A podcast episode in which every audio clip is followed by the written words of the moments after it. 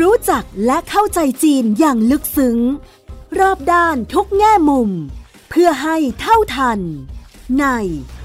มองจีนมุมใหม่ โดย โสพิษวังวิวัฒนา พบแขกรับเชิญ กูรูผู้รอบรู้เรื่องจีน ดรภัยจิต วิบูลธนสาร รองประธานและเลขาธิการหอการค้าไทยในจีน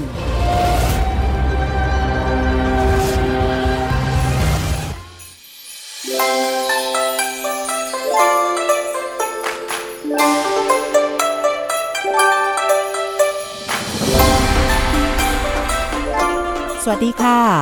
คุณผู้ฟังคะ ถ้าจำกันได้รายการของเราได้เคยพูดถึงเรื่องวัฒนธรรมการกินดื่มของคนจีนทำให้คุณผู้ฟังได้รู้จักชาวจีนในมิติที่เรียกว่าเป็นชีวิตประจำวัน แล้วก็หลาย ๆ เรื่อง ซึ่งเป็นค่านิยมเป็นวิถีของเขานะคะหนึ่งในเรื่องนั้นนะคะที่วันนี้เราจะกลับมาคุยกันเพิ่มเติมลงไปในรายละเอียดนั่นก็คือเรื่องของวัฒนธรรมการดื่มค่ะ เรื่องของเหล้าเรื่องของสุราเนี่ยสำหรับคนจีนนะมันเป็นส่วนหนึ่งขององค์ประกอบของชีวิต แล้วก็ในแง่ของอาหารการกินในชีวิตประจำวันด้วย กลายเป็นเครื่องมือในการเชื่อมความสัมพันธ์ พัฒนาความร่วมมือ และแม้กระทั่งการดีลธุรกิจหลายเรื่องก็จบลงที่โต๊ะอาหาร แล้วก็การดื่มแล้วก็สังสรรค์ด้วยเรื่องของเหล้าเนี่ยยังเข้าไปสู่ในมิติต่างๆ ที่น่าสนใจมากที่จะเป็นกรณีศึกษานะคะ เพราะมันเป็นอุตสาหกรรมขนาดใหญ่ที่ไม่ได้มีบทบาทเฉพาะแค่คนจีนในประเทศเท่านั้น แต่ว่ากลุ่มของอุตสาหกรรมธุรกิจเหล่านี้ผลักดันจนกระทั่งทำให้เหล้าจีนเนี่ยไปมีบทบาทในเวทีระหว่างประเทศ แล้วก็สร้างมูลค่าเพิ่มกลายเป็นสินค้ามีแบรนด์ที่ราคาแพง เป็นรุ่นหายาก limited high-end ไปเลย อันนั้นก็มีกลุ่มหนึ่ง เหล้าก็ยังเป็นส่วนประกอบที่ไม่ใช่แค่เครื่องดื่มสังสรรค์แต่เป็นส่วนหนึ่งของอาหารหลายเมนู เช่นเดียวกับฝรั่งทางตะวันตกที่จะมีรัมไปใส่ในไอศครีม ไปใส่ใน fruit cake หรือเค้กผลไม้แล้วก็อื่นๆ อีกด้วยนะคะ ล่าสุดเนี่ยมีความพยายามของกลุ่มอุตสาหกรรมเหล้าจีน ถึงขั้นไปจ้างผู้ที่เคยได้รับรางวัลโนเบลถึง 2 คนนะ อันนี้บริษัทจิงไห่ Spring Medicinal Resources Technology นะคะไปจ้างคนที่เคยได้รางวัลโนเบล 2 คนก็คือ Ferid Murad แล้วก็อีกคนหนึ่งคือ Arieh Warshel มาเป็นหัวหน้านักวิทยาศาสตร์ แล้วก็จะทำเรื่องของงานวิจัย มันเป็นบทบาทที่น่าจับตามากทีเดียวค่ะ ว่าอุตสาหกรรมขนาดใหญ่ ตัวเนี้ยในจีนเนี่ยกำลังวางทิศทางแบบไหนที่น่าสนใจนะคะแล้วอีกด้านหนึ่งก็คือการขยายแบรนด์ของธุรกิจหลายตัว ที่ไปเชื่อมโยงกับอาหารแล้วก็ขนมหวานด้วย วันนี้มองจีนมุมใหม่จะชวนคุณผู้ฟังมาให้รู้จักคนจีนในมิติของการกินการดื่ม แล้วก็การพยายามจะรุกเอาอุตสาหกรรมตัวเนี้ออกไปสู่ตลาดโลกด้วย ดร.ไพจิตร วิบูลย์ธนสาร รองประธานและเลขาธิการหอการค้าไทยในจีนจะคุยกับเรา สวัสดีครับ สวัสดีคุณโสภิตแล้วก็แฟนๆรายการทุกท่านครับ บอกเมื่อช่วงต้นว่าน่าจับตามากเพราะอุตสาหกรรมเรื่องของตัวเหล้าในจีนเนี่ยที่เรียกว่าเป็นเหล้าขาวที่เป็น signature ของเขาเนี่ยนะคะมันมีขนาดใหญ่มากๆก็มีการเติบโตที่รวดเร็วแล้วก็น่าสนใจด้วย อาจารย์เล่าให้เห็นในภาพรวมก่อนได้ไหมคะว่าตลาดเหล้าจีนนะหน้าตาเป็นยังไง แล้วมันไซส์ใหญ่ขนาดไหนฮะ ถ้าเรามองตลาดเหล้าจีนในภาพรวมเนี่ย ปีนี้มูลค่าก็น่าจะทะลุ3 1 0 0 0 0ล้านเหรียญสหรัฐ ตลาดเหล้าจีนนี่ก็ประมาณมากกว่าหนึ่งในห้าของตลาดโลก ใครดื่มกัน 5 แก้ว ก็เท่ากับว่าคนจีนดื่มหนึ่งหนึ่งแก้วทำนองนั้นพอพูดถึงเหล้าเนี่ยหมายถึงพวกที่แอลกอฮอล์สูงนะ35ดีกรีอะไรเงี้ยขึ้นไปเนี่ย มันหนึ่งในนั้นเนี่ยโดยเฉพาะยิ่งในตลาดจีนก็จะครอบคลุมถึงเหล้าขาว แล้วเหล้าขาวมันก็อาจจะหาซื้อง่าย เขาคุ้นชินอยู่กับมันมานาน ปรากฏว่า 2 ใน3นะประมาณ 2 ใน 3 ของตลาดเหล้าจีนเนี่ยตกอยู่ในมือของตลาดเหล้าขาวอืมนะว่าไงเหล้าขาวมีสัดส่วนมากกว่า 2 ใน 3 ของตลาดเหล้าในเมืองจีนค่ะ เรากำลังพูดถึงประมาณสัก 8,000 ล้านลิตรนะที่คนจีนดื่มกันในแต่ละปีลองจินตนาการดูว่าคนจีนสมมติว่า 1,400 ล้านเนี่ยเขาอาจจะดื่มแค่อาจจะตีซะห้าหกสิบเปอร์เซ็นต์แปดร้อยล้านคน800 ล้านคนเนี่ยก็เท่ากับคนละ 10 ลิตรต่อปีที่ดื่มเหล้าขาวนะครับอันนี้โดยเฉลี่ย แต่ละสังคมแต่ละวัฒนธรรมเนี่ยก็จะมีวิถีที่ไม่เหมือนกันนะแต่เรากำลังพูดถึงสังคมจีนเนี่ยในด้านหนึ่งเรารู้กันอยู่ว่า เหล้าแล้วก็สุราเนี่ยในประเภทต่างๆเนี่ยมันก็มีผลกระทบด้านข้างเคียงที่อาจจะเป็นอันตราย ทั้งในเรื่องของสุขภาพ แล้วก็อาจจะมีโอกาสเกิดอุบัติเหตุและอื่นใด ซึ่งหลาย ๆ ประเทศก็จะพยายามรณรงค์ในเรื่องนี้รวมทั้งประเทศไทยด้วยเนี่ยนะคะ แต่ว่าสำหรับสังคมจีนไซส์ขนาดธุรกิจมันโตใหญ่มาก มันก็มี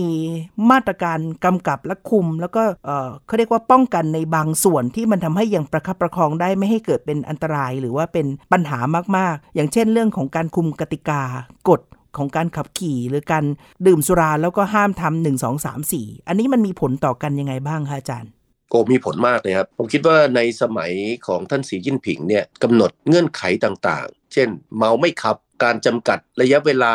หรือระดับของการเลี้ยงรับรองหน่วยงานที่เกี่ยวข้อง โดยเฉพาะยิ่งของต่างชาติเนี่ยโอ้โห ผมว่าทำให้ปริมาณการบริโภคเหล้าขาวในช่วงเกือบสิปีที่ผ่านมาเนี่ยหายไปสักครึ่งหนึ่งนะนี่ขนาดหายไปแล้วนะไอ้ที่เมื่อกี้เราคุยกันแปดแปดพันล้านลิตรเนี่ยนี่หดหายไปเยอะแล้วนะค่ะอันนี้ก็สะท้อนว่า โอ้เขาให้ความสำคัญนะ แต่ว่าที่คุณโสภิตเกินไปตอนเปิดรายการ เกี่ยวกับการไปเชิญ ผู้ได้รับรางวัลโนเบลสองท่านเนี่ยมาศึกษาวิจัยเกี่ยวกับเหล้าขาวเนี่ยมันสะท้อนแง่มุมของความพยายามที่เหล้าจีนคิดอยากจะสยายปีกไปยังตลาดโลก หรือแม้กระทั่งในตลาดจีนในอนาคตด้วยนะค่ะคือตอนนี้เขากำลังไม่ใช่แต่ว่าดื่มในมิติเชิงวัฒนธรรม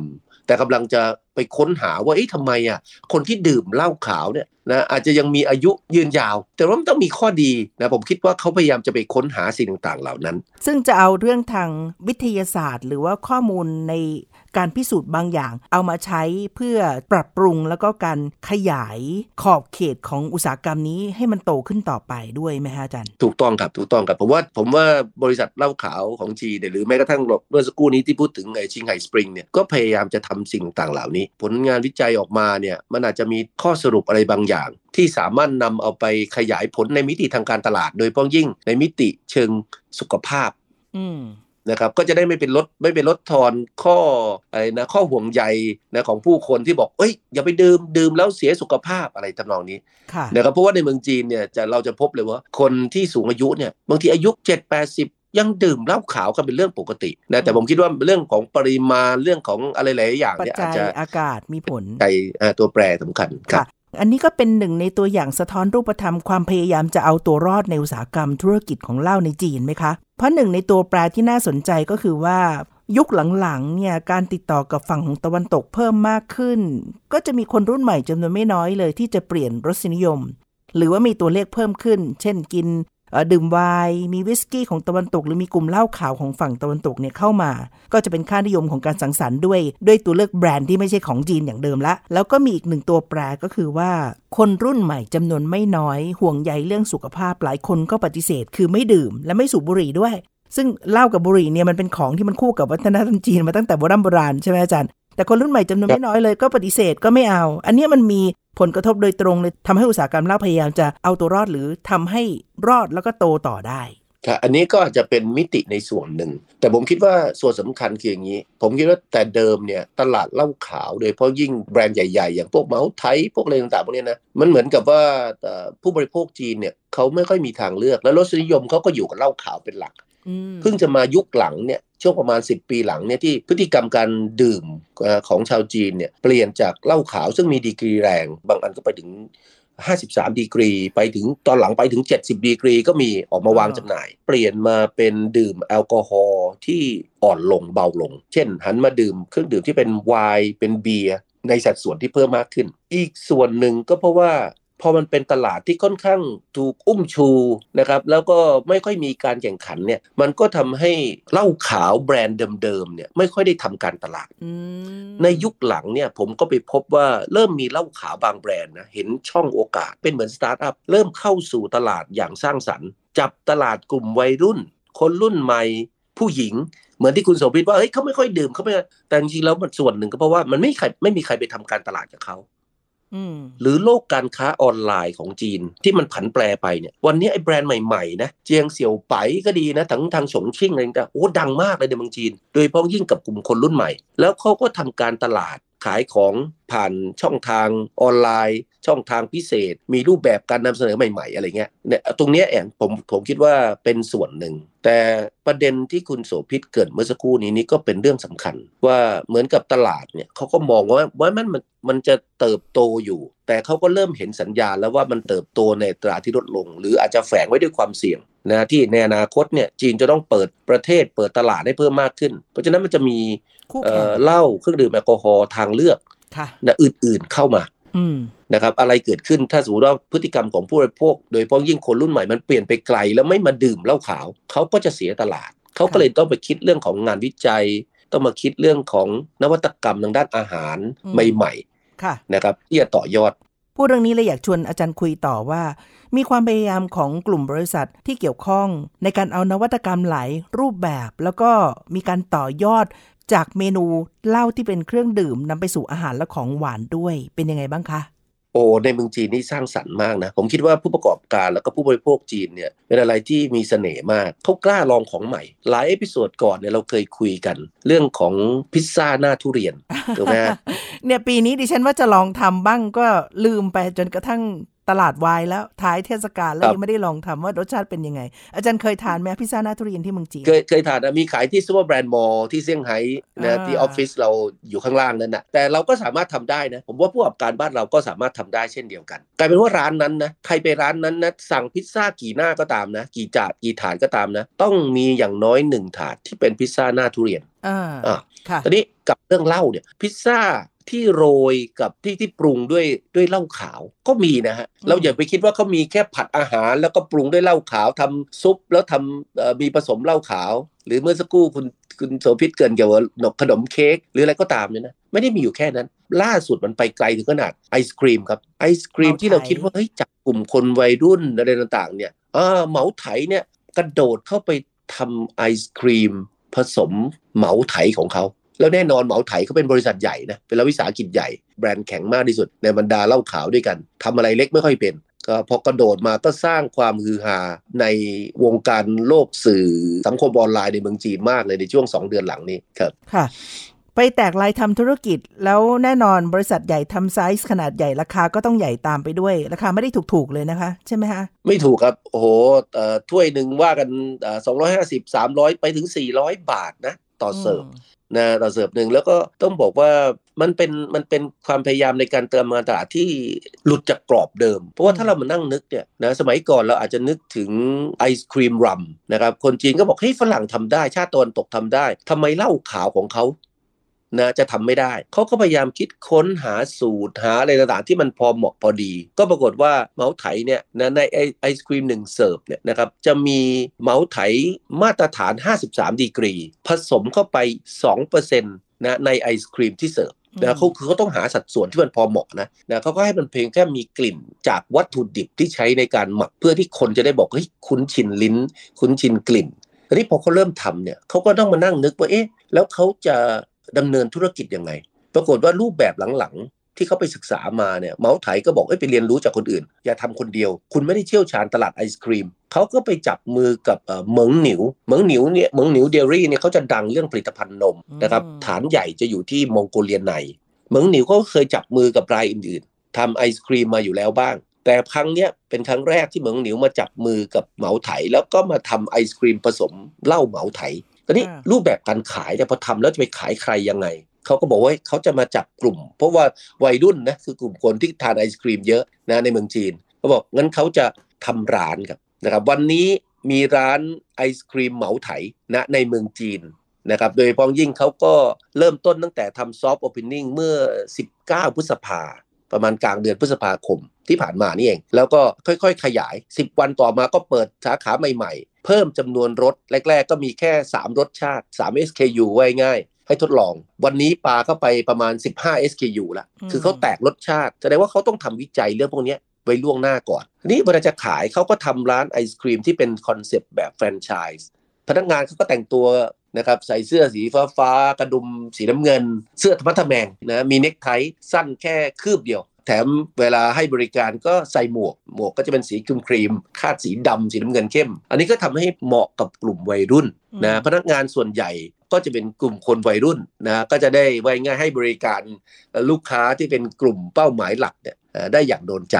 อาจารย์คะ แต่ในด้านหนึ่งการแตกลายมาทำธุรกิจตัวนี้มองว่าเป็นเรื่องของใหม่ ที่เขาเริ่มต้นจะลองตลาด แล้วก็มีกลุ่มเป้าหมายเฉพาะ แต่ว่าถ้าเทียบกับคู่แข่งขันไอศครีมในรูปแบบอื่นๆ ตามเดิม คือไอศครีมรุ่นเก่าที่ไม่ผสมเหล้ามันจะมีกลุ่มลูกค้าที่หลากหลายแล้วก็กว้างมากกว่า แล้วก็เด็กจะไม่ได้ถูกตั้งเป็นข้อห้ามเนาะในกรณีแบบนี้เนี่ยก็จะต้องเป็นข้อห้ามอย่างเช่น ต้องไม่ให้ขายกับเด็กหรืออื่นใดที่จะต้องเพิ่ม มาตรการกำกับดูแลตามหลังด้วยไหมฮะเขาเขาทำกลับกันเลยฮะเหมาไถวิเนี่ยประชาสัมพันธ์เชิงรุก เตือนไม่ให้กลุ่มคนที่อาจจะมีความเสี่ยงในการบริโภคไอศครีมของเขาเนี่ยเข้ามาบริโภค เช่น อาจจะเป็นผู้หญิงที่ตั้งครรภ์นะครับเด็กที่มีอายุต่ำกว่า 18 ปี หรืออาจจะผู้สูงอายุมากๆ รวมแม้กระทั่งถึงคนที่แพ้แอลกอฮอล์แต่เขากลับประชาสัมพันธ์เชิงรุกว่าเฮ้ยคนที่จะมาบริโภคไอศครีมของเขานะ ควรอย่างนี้อย่างนี้แล้วข้อระมัดระวังอย่างไร เพราะว่านอกจากร้านที่เราเห็นเขาเปิดวันนี้ก็ไปหลายจุดละนะครับ แล้วก็จะกระจายไปอีกหลายมณฑลในอนาคตเนี่ยนะครับเพราะตอนนี้คนเรียกร้องกันมากนะคนในจีนเรียกร้องกันมากว่าเมื่อไหร่จะมาเปิดในเมืองตัวเองเขาขายผ่านแพลตฟอร์มออนไลน์ด้วยครับเขาทำแอปขึ้น เพราะฉะนั้นคนจะสามารถสั่งง่ายเพราะฉะนั้นเวลาจะสั่งเนี่ยจะต้องมีการ verify ว่า กลุ่มผู้บริโภคเนี่ยจะไม่ใช่กลุ่มคนที่เมื่อสักครู่เราเราเราเราเกินไป ว่าเป็นกลุ่มที่มีความเสี่ยงจะจะจะต้องถูกทำระบบเพื่อจะป้องกันล็อกตัวนี้ไว้ถูกไหมฮะครับจริงๆแล้วเขารู้นะว่าเขาก็มีข้อจำกัดในบางด้าน แต่แทนที่จะรอเชิงรับเขาทำเชิงรุกประชาสัมพันธ์ออกไปเลย คุณกำลังฟัง มองจีนมุมใหม่ ทางไทย PBS Podcast ทีนี้ถ้าเรามองในเรื่องของตัว pattern ของการทำธุรกิจ แล้วก็สิ่งที่เกิดขึ้นในยุคสมัยปัจจุบันเนี่ยน่าสนใจหลายตัวนะคะคุณผู้ฟังหนึ่งคือเอานวัตกรรมมาใช้เพื่อจะขยายแตกหลาย 2 ก็คือ ใช้แพลตฟอร์มของการขายที่เปลี่ยนแปลงไปจากเดิม แล้ว 3 ก็คือมีลักษณะของการร่วมทุนทำธุรกิจที่มี partner ที่ไม่ได้ต้องทำเดี่ยวๆข้ามาคนเดียวอีกต่อไป เหมือนอย่างกรณีของลูกกวาด White Rabbit ก็ทำไอศครีม แล้วก็มีการจับมือกับโกดิว่าไปขาย ซึ่งไม่ใช่แค่ตลาดในประเทศแต่กำลังจะรุกไปต่างประเทศด้วย อันนี้มันจะถูกสนับสนุนและสอดคล้องกับนโยบายของรัฐบาลจีนที่พยายามจะส่งออกสินค้าความเป็นจีนออกไปสู่ตลาดโลก อาจารย์มองประเด็นนี้ยังไงคะผมคิดว่านี่เป็นเป็นสิ่งที่แยบยนในหลายมิตินะที่ที่เหมาไถทำเนี่ย เอาในตลาดในประเทศเขาก่อนเมื่อที่เราเกิดกันไปเนี่ยว่าตลาดของของเหล้าขาวในเมืองจีน โดยเฉพาะยิ่งของเหมาไถเนี่ยก็จะเป็นกลุ่มคนที่วัยทำงานพวกที่สูงอายุต้องมีตังค์นะถึงจะกินเหมาไถได้เพราะเหมาไถแพงนะครับราคาขวดหนึ่งขวดห้าร้อยมิลลิลิตร ก็ตกตกสักครึ่งลิตร ขวดครึ่งลิตรเนี่ย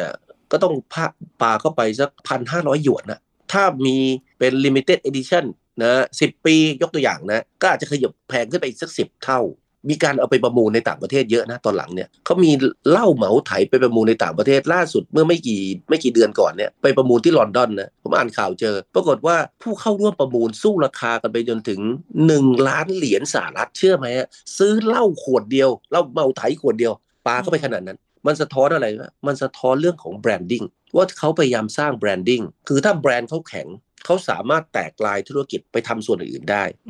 นะครับก็จะเป็นโอกาสให้เขาสามารถขยายลายธุรกิจไปหากลุ่มเป้าหมายใหม่นะที่จะเติบโตในอนาคตค่ะทำนองเดียวกันกับในตะวันตกที่เคยพูดถึงเรื่องของราคา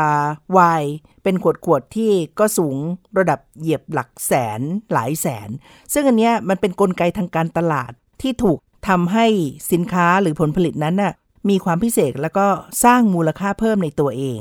อาจารย์กำลังมองว่าจีนก็คือใช้กลยุทธ์แบบนี้ ในการเอาผลผลิตของจีนไปสู่สังคมของต่างประเทศแบบนั้นไหมคะ ใช่ครับค่ะตอนนี้ตอนนี้พอพอเขาทำตรงนี้นะ อันแรกคือสำหรับตลาดในประเทศก่อน เมื่อกี้เรากรดกันไปเนี่ยบอกว่าตลาดของเหมาไถเนี่ยมันไปอยู่กับกลุ่มคนสูงอายุ เอ๊ะทำยังไงที่จะทำให้คนรุ่นใหม่ หันมาดื่มเหมาไถ คุ้นชินกับเหมาไถ กลิ่นและรสชาติของเหมาไถ การที่เขาเอามาผสมอยู่ในไอศครีมเนี่ยมันทำให้เกิดความคุ้นชินในเรื่องรสชาติและกลิ่นในเบื้องต้นเนะเมื่อเด็กเหล่านี้โตขึ้นเนี่ยว่ายง่ายมันก็จะง่ายต่อการที่จะรับเหมาไถในในลักษณะของการเป็นเครื่องดื่มแอลกอฮอล์ซึ่งอันนี้ก็เป็นจุดที่เป็นเรื่องที่น่าเป็นห่วงแล้วก็อาจจะมีความเสี่ยงที่จะต้องมองสองด้านเหมือนกันนะคะว่า ตรงไหนที่ฝั่งของธุรกิจต้องการจะขายของให้ได้กับในด้านหนึ่งที่เป็นผลกระทบเชิงสังคมถูกไหมฮะครับถูกครับที่ผมพยายามสะท้อนส่วนนี้ก็คือ ให้เห็นถึงความพยายามที่จะให้วัฒนธรรมการดื่มกินของจีนเนี่ยยังดำรงอยู่อืมนะกับคนจีนค่ะอันนี้ก็เป็นมิติด้านหนึ่งค่ะแต่ในส่วนของต่างประเทศเนี่ยแน่นอนเดี๋ยวหลังจากนี้นะอีกปีสองปีเนี่ยไอ้ร้านร้านไอศครีมที่เรากำลังคุยกันเนี่ยมันก็จะขยายปีกไปยังต่างประเทศอืม การออกไปเปิดร้านดวงในต่างประเทศ นอกเหนือจากที่เราเคยเห็น ขายเหล้าขาวไปเปิดช็อปใครไปปารีสจะเห็นช็อปของของเออเหมาไถนะอยู่ใจกลางเมืองนะครับเราเห็นโฆษณาใน Times Square นะเราเห็นเดี๋ยวนี้เหมาไถโฆษณาผ่านเพลงแรปทั้งในประเทศจีนทั้งในต่างประเทศยังรวมถึงต่อไปเนี่ยจะมีร้านไอศครีมรสชาติกลิ่นนะของเหมาไถเข้าไปด้วย ตรงนี้มันก็จะเป็นโอกาสของเหมาไถในระยะยาวเหมือนกันนะครับถ้ามองอีกมิติหนึ่งก็เป็นเรื่องของการเผยแพร่วัฒนธรรม การดื่มเหล้าขาวนะครับในเวทีโลกได้เช่นเดียวกันอืมครับอาจารย์คิดว่ารัฐบาลจีนจะมองเรื่องนี้ในเชิงของการสนับสนุนส่งเสริม หรือว่าการผลักดันออกไปยังไงคะอาจารย์ เท่าที่ผมติดตามดูเนี่ย อันแรกเขาไม่มีการห้ามเขาไม่ได้ห้ามอืมนะแต่ว่าสิ่งที่เขาจะออกมาเนี่ยจะเห็นได้ว่าเขาเขาพิจารณาและออกแบบ เช่น ให้เพียงแค่เป็นเอ่อส่วนหนึ่งให้มีแค่กลิ่นอายของเหล้าเหมาไถผสมอยู่ในไอศครีม ป้องกันหรือลดความเสี่ยง ก็ประชาสัมพันธ์ล่วงหน้าเตือนนะกลุ่มคนที่อาจจะได้รับผลกระทบเชิงลบต่อสุขภาพนะหากไปบริโภคอะไรเงี้ยมาถึงวันนี้เนี่ยรัฐบาลจีนยังไม่ได้ออกมาห้าม เพราะว่าจริงๆแล้วมันอย่างว่าอย่างที่เราคุยกันไปนะนะครับไอ้เหล้าไอ้ไอศครีมผสมเหล้าขาวนี่ก็เอ่อไม่ใช่เจ้าแรกนะครับมันผสมอยู่ในหลากหลายอาหารของจีนอืมนะครับแต่สิ่งที่เขามองต่อก็คือว่าเอ่อผมคิดว่ารัฐบาลจีนเนี่ยไฟเขียว นะครับไม่เพียงแต่ไม่ห้ามนะแต่ยังไฟเขียวเพราะอะไรรู้ไหมเหมาไถเป็นรัฐวิสาหกิจใหญ่ที่มีแบรนด์ที่ดังที่สุดของบรรดาเหล้าขาวของประเทศจีน การที่เราตลอด4-5ปีที่ผ่านมาเราเห็น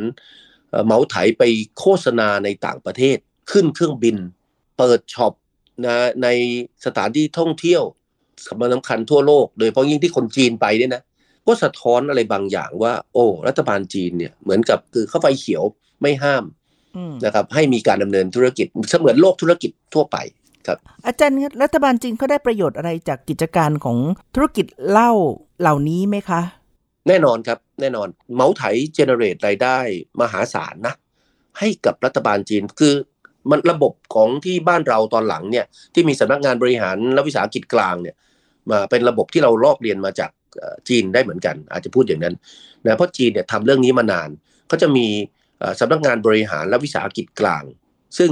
ว่ายังไงแล้ววิสาหกิจไหนทำเงินอะไรอย่างไร ก็ต้องจัดสรรงบประมาณ หรือจัดส่งงบประมาณ เม็ดเงินตัวเม็ดผลกำไรเข้ามาที่ส่วนกลาง เพื่อให้รัฐบาลกลางนำไปใช้ประโยชน์ในการบริหารประเทศนะอันนี้ก็เป็นมิติเรื่องรายได้ มิติในเรื่องของการส่งเสริมวัฒนธรรมก็เป็นอีกส่วนหนึ่งเหมือนที่เราว่า นะเพราะว่าเขาคนจีนก็ถือว่าเรื่องของการดื่มเหล้าเนี่ยมันเป็นมันเป็นส่วนหนึ่งของวัฒนธรรมเขาส่วนหนึ่งของวิถีชีวิตอย่างที่คุณโสภิตเกินไปในตอนต้น ความพยายามที่จะดำรงอยู่ในเรื่องของวัฒนธรรมในประเทศจีนของจีนเอง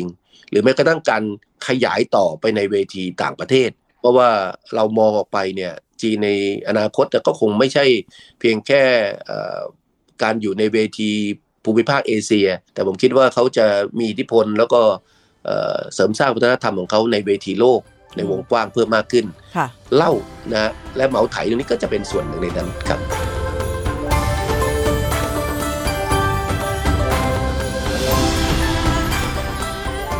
อาจารย์เคยพูดว่าในนามของรัฐบาลไม่ว่าจะเป็นส่วนกลางหรือท้องถิ่นเนี่ย เข้าไปมีส่วนเป็นผู้ถือหุ้นไม่มีบทบาทในธุรกิจหลายอย่าง โดยเฉพาะเป็นรัฐวิสาหกิจ เพราะว่ามันมีผลประโยชน์แล้วก็เรื่องของกำไรหรือรายได้ที่จะเป็นตัวตอบแทนกลับมาด้วย แม้กระทั่งอย่างในกลุ่มของธุรกิจอสังหาริมทรัพย์ในพื้นที่ต่างๆนะคะในกลุ่มธุรกิจเหล้า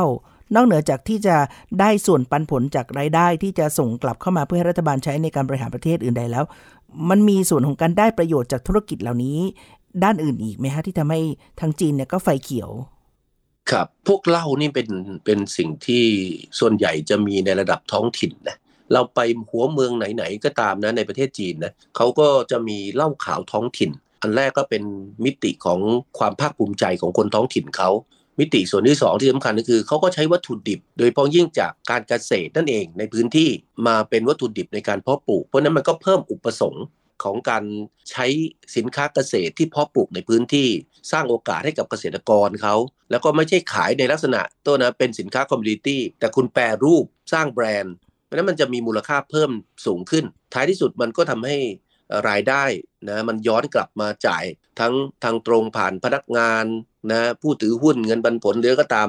นะครับรวมทั้งเกษตรกรนะในปลายทางที่บริษัทสามารถซื้อวัตถุดิบคุณภาพสูงนะเพิ่มมากขึ้น ในพื้นที่ส่วนใหญ่ พวกเหล้านี่ก็เป็นอุตสาหกรรมที่ผมใช้คิดคิดว่าเป็นแรงงานทักษะฝีมือเข้มข้น ก็คือคุณต้องมีความชำนาญเฉพาะใช้คนค่อนข้างเยอะมันก็เป็นโอกาสของการจ้างงานนะครับแล้วก็เป็นการจ้างงานคุณภาพนะครับซึ่งก็เป็นทิศทางที่รัฐบาลจีนต้องการนะลักษณะแบบนี้เองผมคิดว่ามีส่วนเกี่ยวข้อง ไล่ไปจนถึงแม้กระทั่งอุตสาหกรรมที่เกี่ยวข้องนะจะขนเหล้าจะบรรจุเหล้า นะมันก็มีเรื่องของบรรจุภัณฑ์มีบริษัทเรื่องโลจิสติกส์ มีคนที่เป็นธุรกิจที่เกี่ยวเนื่อง เป็นบาร์เทนเดอร์บาร์เทนดี้เป็นนักดื่มเหล้าก็มีนะเขาจะมีคนที่นักชิมเหล้าใช้คำว่านักดื่มเหล้าเนี่ยจะเข้าใจผิดนักชิมเหล้าเนี่ยเหมือนนักชิมไวน์งั้นนะฮะถูกครับเหมือนที่เมืองจีนเขาก็มีแบบนี้เลยนะเหล้าขาวในแต่ละปีเขาก็จะมีการประกวดมีการจัดแข่งนะครับ ก็จะมีนักชิมแบบเนี้ยออกมา ซึ่งอันเนี้ยเขาก็ถือว่ามันเป็นสิ่งที่สะท้อนถึงรากเหง้าทางวัฒนธรรมของเขา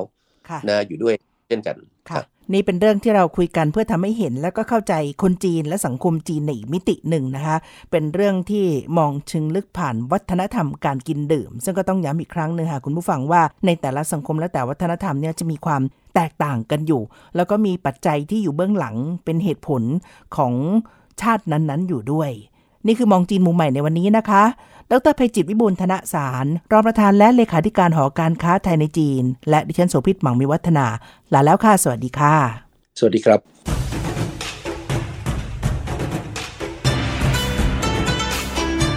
ติดตามฟังรายการมองจีนมุมใหม่ ได้ทางเว็บไซต์และแอปพลิเคชันไทย PBS Podcast กดติดตามสื่อสังคมออนไลน์ ทั้ง Facebook Twitter Instagram และ YouTube ไทย PBS Podcast